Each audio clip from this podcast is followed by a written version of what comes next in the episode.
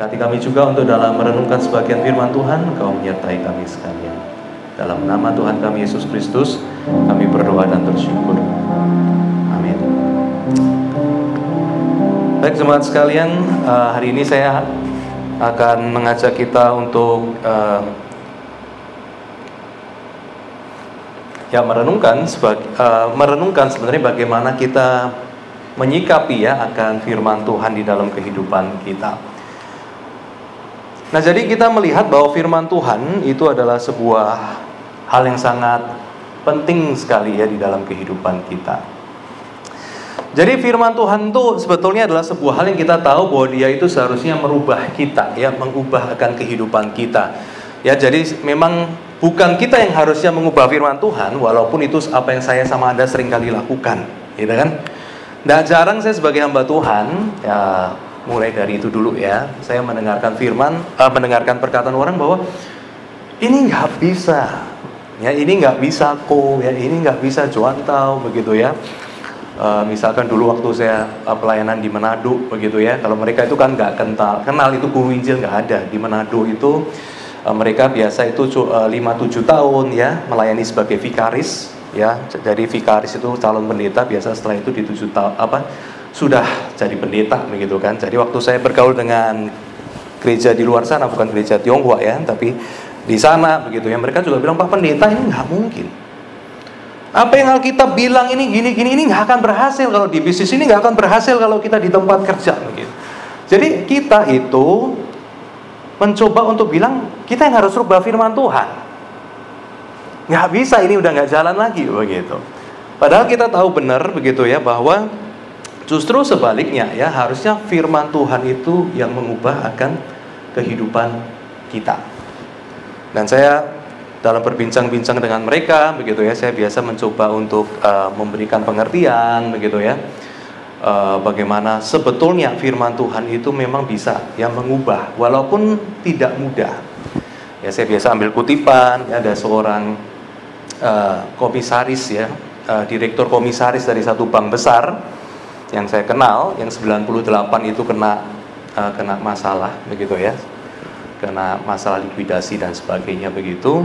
Nah saya ketemu dengan dia tahun 2001 ya jadi kurang lebih itu tiga tahun kemudian ya. Terus saya ngobrol sama dia begitu Bagaimana Bapak dari dunia perbankan begitu ya melihat kehidupan Kristen gitu? Bener nggak sih sebetulnya kehidupan Kristen itu memang nggak bisa dipakai di dunia bisnis? Jadi dia bilang tidak gampang memang. Tapi dia bilang satu begini, satu hal yang membedakan antara orang yang mengikut Tuhan, menerima firman Tuhan dan menghidupinya dengan yang tidak adalah dia bilang kalau orang yang tidak mengikut Tuhan itu selalu mau jalan pintas. Oh kalau begini supaya begini, jalan pintasnya apa? Mau korupsi, mau suap, mau melanggar hukum, mau melakukan pengkhianatan, dia ambil. Kenapa ini jalan paling pendek? Saya nggak susah. Nah dia bilang itu orang yang tidak memelihara firman Tuhan dalam hidupnya. Pokoknya paling gampang apa saya bikin. Nah dia bilang orang Kristen juga tidak mudah yang memelihara firman dalam hidupnya. Kadangkala gagal, tetapi dia bilang buat dia yang membedakan apa? Orang Kristen yang ikut Tuhan, yang berusaha untuk memelihara firman Tuhan dalam hidupnya, walaupun jalannya panjang, dia rela jalanin. Sini ke sono. Tujuannya dari sini ke sono. Kalau orang Kristen tahu jalannya Tuhan harus lewat situ dulu nggak gampang harus deketin orang dulu ngobrol dulu bicara dulu cari jalan hukum yang betul berdoa minta kehendak Tuhan dulu mencari pertolongan orang yang kenal Tuhan ini yang sesuai dengan kehendak Tuhan sesuai dengan hukum itu apa baru sampai ke sana jauh panjang dia tapi dia bilang dalam pengalaman dia itu yang membedakan ya antara mereka yang di dalam dunia kerja sehari-hari ya mengikut firman Tuhan dengan yang enggak ya seperti itu. Nah, jadi di sini kita bisa melihat ya kita hari ini mau terus melihat penting hidup kita itu untuk terus mengikut firman Tuhan. Nah, yang jadi masalah adalah tentu saja bagaimana firman Tuhan itu bisa menjadi sesuatu yang kita ikutin kalau kita itu tidak sungguh-sungguh untuk mengenal firman Tuhan. Nah, ini kan jadi tantangan ya. Jadi tantangan terbesar adalah bagaimana firman Tuhan itu untuk bisa menjadi sesuatu yang memang dekat dengan kehidupan kita sehari-hari. Ada perkataan dalam Alkitab yang mengatakan pergaulan yang buruk merusakkan kebiasaan yang baik. Dan demikian juga sebetulnya kita bisa melihat sebaiknya pergaulan yang baik bisa memperbaiki kebiasaan yang buruk. Nah, kebiasaan kita tiap hari itu apa yang kita baca, apa yang kita renungkan, nah itu pengaruh. Gitu ya. Nah, maka kita saya memperlihat mengajak mengajak Anda untuk boleh memperhatikan ya surat dari Yohanes ini Aku menulis kepada kamu, hai anak-anak, karena kamu mengenal Bapa. Aku menulis kepada kamu, hai bapak-bapak, karena kamu mengenal Dia yang ada dari mulanya. Aku menulis kepada kamu, hai orang-orang muda, karena kamu kuat dan firman Allah diam di dalam kamu dan kamu telah mengalahkan yang jahat. Ya, saya tidak akan eh, apa namanya mengeksposisi bagian ini banyak, tetapi satu hal yang menarik begini, firman Tuhan itu buat siapa? Orang dewasa, Enggak. Buat anak muda enggak cocok mereka baru cari kebebasan. Enggak. Buat anak-anak masih terlalu kecil firman Tuhan, mereka belum butuh itu. Enggak. Nah, yang menarik adalah Yohanes mengatakan bahwa semua lewat surat ini, lewat pemberitaan firman Tuhan, dia mengejar semua. Anak-anak dia juga tulisin surat, dia titipkan firman Tuhan. Orang dewasa dia juga titipkan firman Tuhan. Anak-anak muda yang kadangkala berontak, kadangkala sedang memulai hidup baru, yang kadangkala mulai sibuk bekerja dan sebagainya, dia juga address, dia juga menyampaikan kepada mereka. Nah, jadi di sini kita bisa melihat ya firman Tuhan itu perlu bagi siapa saja di usia berapa saja dalam kondisi apa aja. Nah, pertanyaan terbesarnya tentu aja adalah ini membutuhkan kreativitas.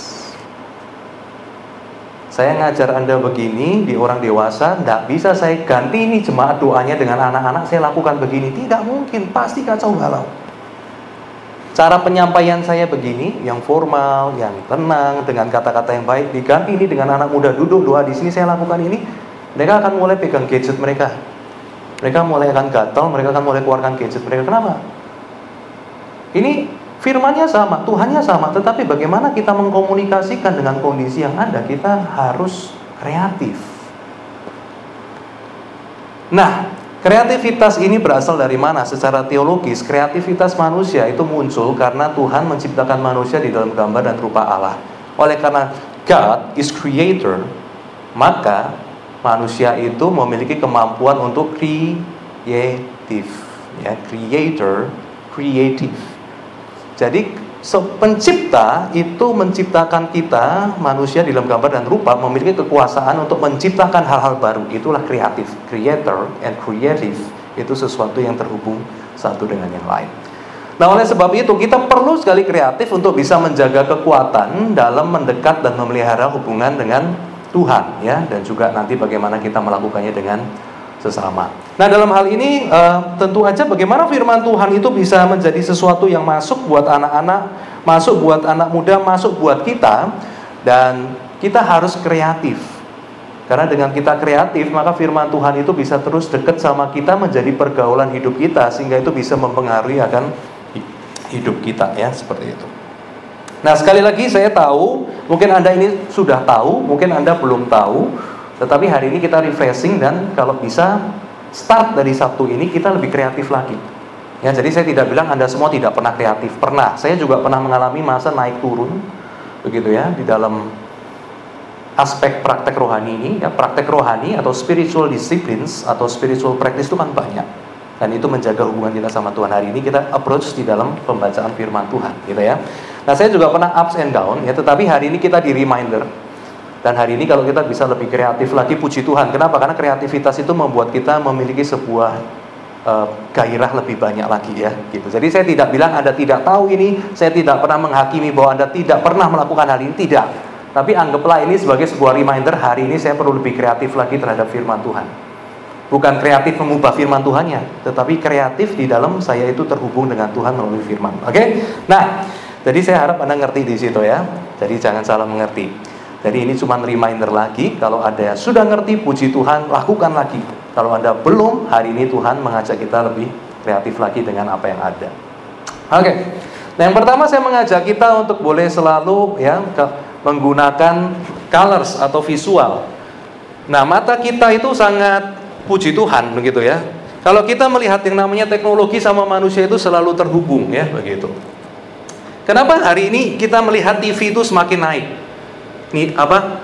Ketajamannya. Kenapa resolusi HP Anda sekarang Anda mulai nyari, oh HP ini layarnya bagus dan sebagainya. Sadar tidak sadar sebetulnya kalau kita bicara pendekatan secara teologis, gitu ya. Itu karena sebetulnya sesuatu sesuatu itu bisa diterima mata kita dengan baik. Saya kasih tahu Anda satu rahasia, nanti suatu saat ketajaman daripada layar HP atau layar TV akan berhenti. Stop. Kenapa? Karena nggak ada gunanya lagi. Dibikin lebih bagus, lebih kecil lagi, pikselnya lebih jernih, nggak akan ada gunanya. Kenapa? Karena mata kita sudah mentok. Kita nggak akan bisa bedain. Nah sekarang itu masih bisa naik terus karena mata kita itu masih bisa lihat lebih baik. Eh, mata kita masih bisa menerima sesuatu yang lebih baik. Jadi mata kita itu ada satu batas. Nah kalau hari ini Anda bisa bilang, oh ini gambarnya burem ini. Oh ini TV-nya lebih jernih. Berarti apa? Berarti mata kita masih bisa melihat, oh ini kurang bagus, eh, ini masih kurang jernih, ini lebih jernih. Tapi kuncinya di mata. Nanti akan ada satu saat teknologi itu mentok. Dinaikin lagi, matanya manusia juga nggak akan bisa lihat lebih bagus. Gitu ya. Nah nanti kita mulai lihat. Begitu sudah mentok, caranya terus apa nanti? Itu cuma 2D 2D 2D itu cuman datar nah nanti anda akan lihat saya sudah baca prediksi ya nanti begitu ini sudah mentok nih sekarang sudah 4K itu sudah semakin mentok kepada kemampuan batas biologis manusia. Batasnya nanti apa? Manusia akan masuk ke 3D udah nggak bisa lebih jernih lagi. Mata manusia nggak bisa lebih jernih. Tapi itu kan cuma 2D mari gimana cara kita buat sekarang lebih 3D karena mata manusia bisa melihat 3D ada panjang ada lebar ada tinggi. Kita punya ruang. Nah, saya menebak, memprediksi bahwa pergerakan teknologi kita nanti akan ke sana. Sudah nggak lebih jernih, tetapi nanti akan bisa lebih imersif, akan bisa lebih kelihatan 3D. Panjangnya, lebarnya apa bisa lebih kelihatan. Nah, mata itu penting sekali. Mata itu punya satu hal yang berpengaruh dalam kehidupan kita. Nah, oleh sebab itu saya mengajak kita, kita bisa mulai melakukan lagi menggunakan warna di dalam menggunakan Alkitab kita supaya kita nggak bosan. Jadi di dalam salah satu bagian yang saya ambil ada namanya color coding ya tapi terserah ya kalau anda merasa itu terlalu rumit bisa nggak lakukan tetapi kalau anda mau juga bisa jadi misalkan ya dia memberi warna tertentu untuk atribut-atribut Tuhan dia kasih warna merah ya untuk nubuatan-nubuatan juru selamat dia kasih warna hijau untuk dosa-dosa manusia dia kasih warna orange. Ya untuk hal-hal yang baik buat iman dia kasih warna kuning. Untuk doa-doa yang bagus dia kasih warna ungu. Untuk perintah-perintah Tuhan yang perlu ditaati dia kasih warna biru. Nah, jadi waktu kita membaca Alkitab, kita itu sering kali bilang malam saya baca Alkitab gitu ya, sampai besok pagi. Kenapa? Bukan karena baca Alkitab sepanjang malam. Buka Alkitab, baca, ngantuk, tidur. Alkitab masih kebuka kan? Begitu buka lagi, oh Alkitab masih ada di samping gitu kan. Nah, kenapa ya? Karena kadang-kala manusia itu kita bosen pertama itu kan cuman firman ke kita. Tapi kalau ini kan dua arah. Kamu baca, kamu respon. Saya baca, bagus, saya respon, saya ambil pen saya, saya keluarin, saya garis. Kalau ada interaksi itu pasti jarang kita itu ngantuk. Kedua, kita itu kalau lihat hitam putih pasti bosen, pasti ngantuk. Tapi kalau kita lihat warna, nggak tahu kenapa otak kita tuh merespon. Nah, sehingga waktu Anda memberikan warna kepada Alkitab Anda yang hitam putih itu, itu memberikan kepada kita respon untuk kita itu lebih bisa menyerap. Nah, tetapi bukan cuma itu aja, sebetulnya di apps kita itu juga bisa. Ya, di apps kita itu kalau kita mau belajar, kita juga bisa baca. Nah, Anda bisa lihat di sini aja ada wah ada warna ini di sini ya. Nah nanti apps kayak kenapa tidak pakai ini karena apps kita kan lain-lain ada yang Android, ada yang iOS. Saya belum punya Apple sih, jadi saya belum bisa tunjukkan. Kalau ada yang punya Apple nganggur boleh nanti kasih saya ya untuk ilustrasi khotbah ya. nah di situ juga ada warna-warnanya, anda bisa lihat ya. Nah di situ adalah sebetulnya kalau nanti kita coba, anda bisa coba-coba Ya karena ini semua bisa dihapus kalau digital nggak usah khawatir ya. Begitu anda kasih warna salah, saya nggak suka warnanya, nggak usah khawatir. Beda sama yang fisikal ya kalau anda kasih merah, wah saya nggak suka merah, salah ini warnanya harusnya kuning, bingung deh kita kan. Beli Alkitab baru kan. Nah, tapi kalau digital bisa. Eh, jadi coba aja kasih warna ya.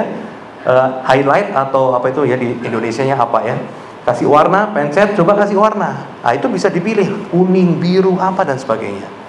Gitu ya. Nah, jadi nanti bahkan di Alkitab di Alkitab app saya juga sudah ada begitu ya, yang saya kasih warna-warna gitu. Jadi kalau saya pas buka Alkitab ada khotbah apa kadang-kadang eh saya jadi inget ya ada warna merahnya, ada warna kuningnya. Oh, saya pernah merenungkan bagian ini gitu ya. Nah, jadi silakan gunakan itu ya. Jadi jangan bikin firman Tuhan itu menjadi sesuatu yang uh, kemudian kita tidak bisa terlibat di dalamnya. Jadi Anda boleh lakukan ini. Kemudian ya, jadi firman Tuhan itu selain dibaca sebetulnya juga bisa didengar. Nah ini saya juga mengajak Anda sekalian kalau Anda suka dengar firman Tuhan Anda boleh lakukan. Ini saya lakukan berbulan-bulan waktu COVID. Jadi waktu COVID itu kita ya capek, kita ya bosen, kita ya uh, ingin cari variasi begitu ya karena nggak bisa ke mana-mana begitu kan. Nah salah satu yang saya lakukan adalah menggunakan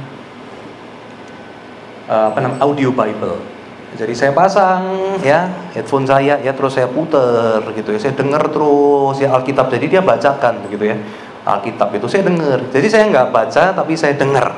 Nah itu satu pengalaman kalau nggak ada COVID saya nggak akan lakukan ya karena saya juga tidak terlalu tertarik dari dulu tetapi waktu saya coba ternyata rasanya juga beda ya mendengarkan firman Tuhan itu dengan saya itu mendengarkan uh, pakai telinga ya kemudian saya dengarkan ada kadang-kala karena ini covid saya juga alamin semua dari di ranjang saya dengar pernah ya dari saya duduk saya dengar pernah. Sampai kemudian setelah covid itu tambah lama ya sampai saya nyuci piring begitu ya. Saya nyapu saya pasang terus ya sambil dengar. Itu juga menarik juga ya punya pengalaman seperti itu. Nah anda bisa lakukan juga ya ini untuk tetap bergaul sama firman Tuhan ya seperti itu.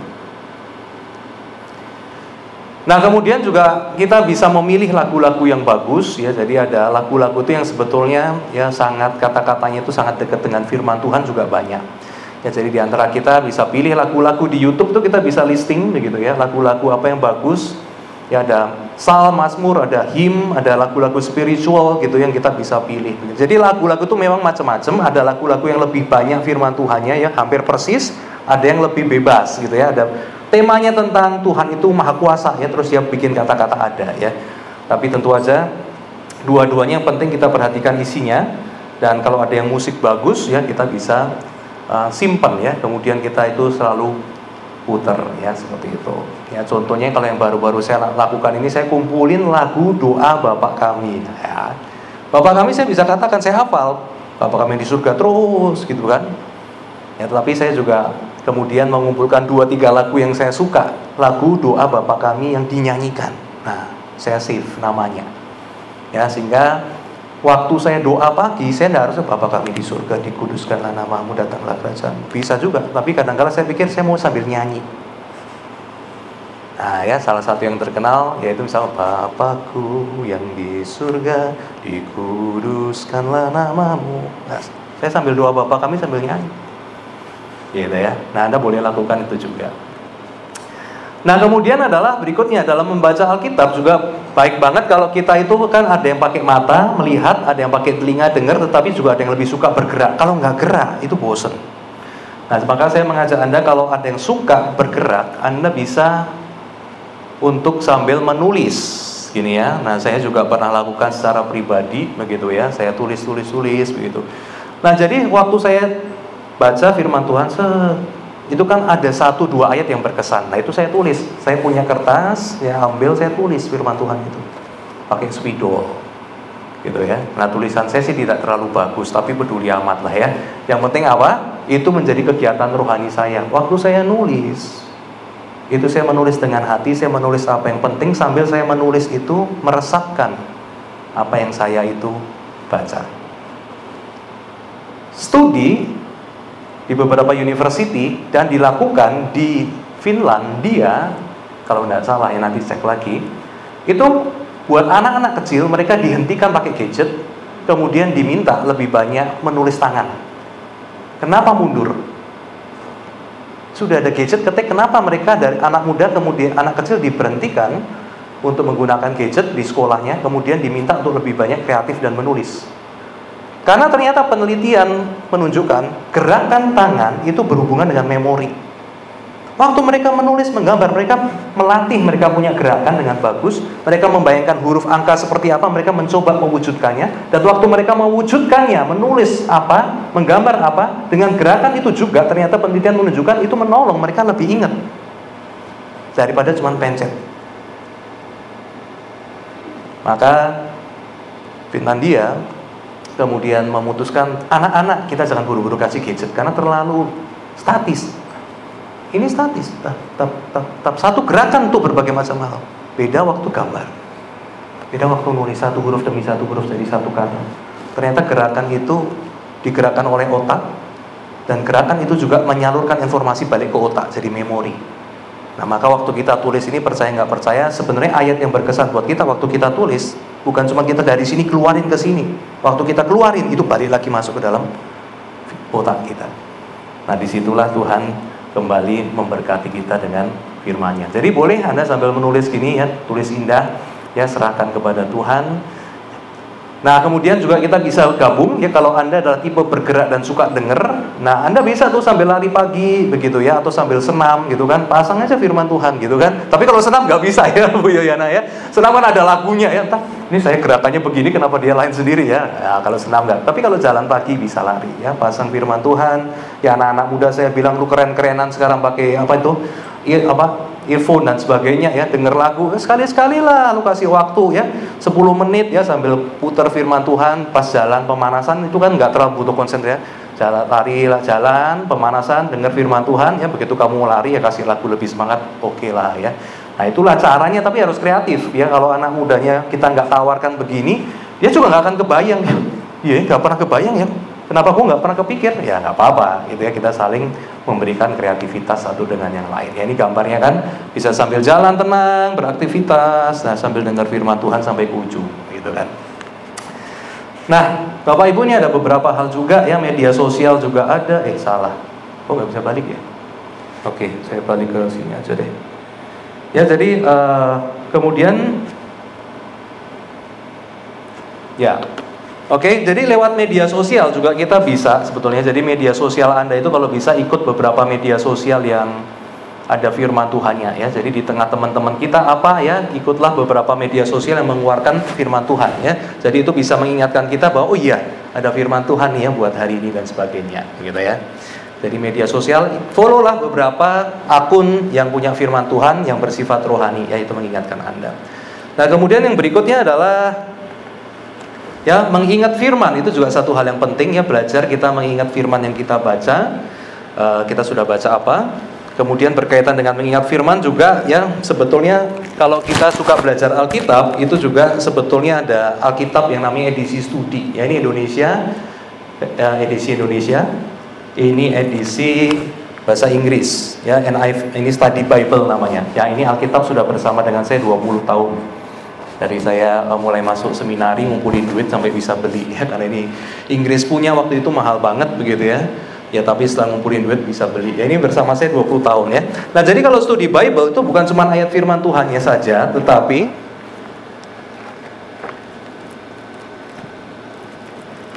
ya nanti anda bisa lihat ya kalau nggak salah Pak Yohanes juga ada beli ya Nah di sini nanti ada catatan-catatan yang menjelaskan kalau ayat ini ada sesuatu yang perlu dijelaskan. Di sini ada penjelasannya gitu ya. Jadi penjelasannya nggak banyak, tetapi cukup nolong. Kadang-kadang ini apa ya maksudnya ya waktu kita baca penjelasan di sini kita bisa ngerti. Ya, jadi ini namanya studi Bible ya. Jadi sembari kita mengingat firman Tuhan, kadang-kadang kita butuh penjelasan. Kalau studi Bible atau Alkitab studi menolong kita dengan beberapa penjelasan-penjelasan yang ada, gitu ya. Nah, versi Indonesia ini memang oke okay, kalau Anda mau mulai, Anda nggak bisa beli, takut beli, salah beli, Anda bisa pergi ke perpustakaan ke perpustakaan Anda bisa baca di tempat atau kalau Anda mau pinjam juga boleh. Pinjam dua minggu, coba dulu dua minggu. Ya kalau masih bingung, perpanjang lagi pinjam dua minggu, gitu ya. Nggak ada larangan ya untuk memperpanjang. Artinya adalah sebetulnya gereja punya akses. Nah, kita, saya memperkenalkan. Ya, jadi Anda bisa coba pinjam dulu versi Indonesia ini, ya. Kemudian lihat, oh kayak gini Alkitab studi ya. Kalau cocok Anda bisa beli, ya. Atau kalau belum cocok ya nggak apa-apa banyak cara lain gitu ya nah ini adalah untuk Alkitab studi bahasa Indonesia tapi kalau anda bisa punya bahasa Inggris saya juga uh, menawarkan anda bisa beli yang uh, ini ya ada beberapa seri tetapi misalkan NIV Study Bible cukup baik ya karena ini uh, buat saya ya uh, cukup penjelasan-penjelasannya itu cukup detail ya. Lebih detail dari yang Indonesia. Tetapi kalau anda baru memulai nggak apa-apa yang Indonesia ya. Ini sih cukup detail walaupun kecil-kecil tulisannya ya. Tapi kalau mau beli yang lebih besar juga ada ya. Tapi ini sangat nolong saya ya. Dalam saya itu bertumbuh di dalam uh, mengenal akan firman Tuhan gitu ya. Nah siapa tahu ada di antara anda yang suka ya untuk boleh mempelajari firman Tuhan sambil membaca itu suka sekali. Ada pertanyaan ini kenapa begini ya? Kenapa begini ya gitu ya. Nah, itu Anda cocok banget pakai Alkitab Studi ini ya, begitu. Nah, Bapak Ibu Saudara sekalian, itu adalah beberapa hal yang hari ini saya ajak kita untuk selalu kreatif ya di dalam menjalankan kehidupan kita dekat dengan Tuhan. Semoga ini jadi sebuah berkat juga ya buat Anda sekalian. Mari kita tutup mata kita, kita bersama-sama menutup dalam doa. Bapak kami yang di surga, kami datang ke hadiratmu, kami serahkan akan perenungan firman Tuhan di dalam tangan Tuhan. Dan kalau kami akan mengambil waktu untuk berdoa secara pribadi kepada Tuhan, kiranya Engkau boleh mendengarkan akan doa-doa kami. Mari Bapak Ibu saudara sekalian kita ambil waktu untuk berlutut di hadapan Tuhan dan masuk ke dalam doa pribadi kita sebelum kita bersama-sama akan mengakhiri akan persekutuan doa pada pagi hari ini.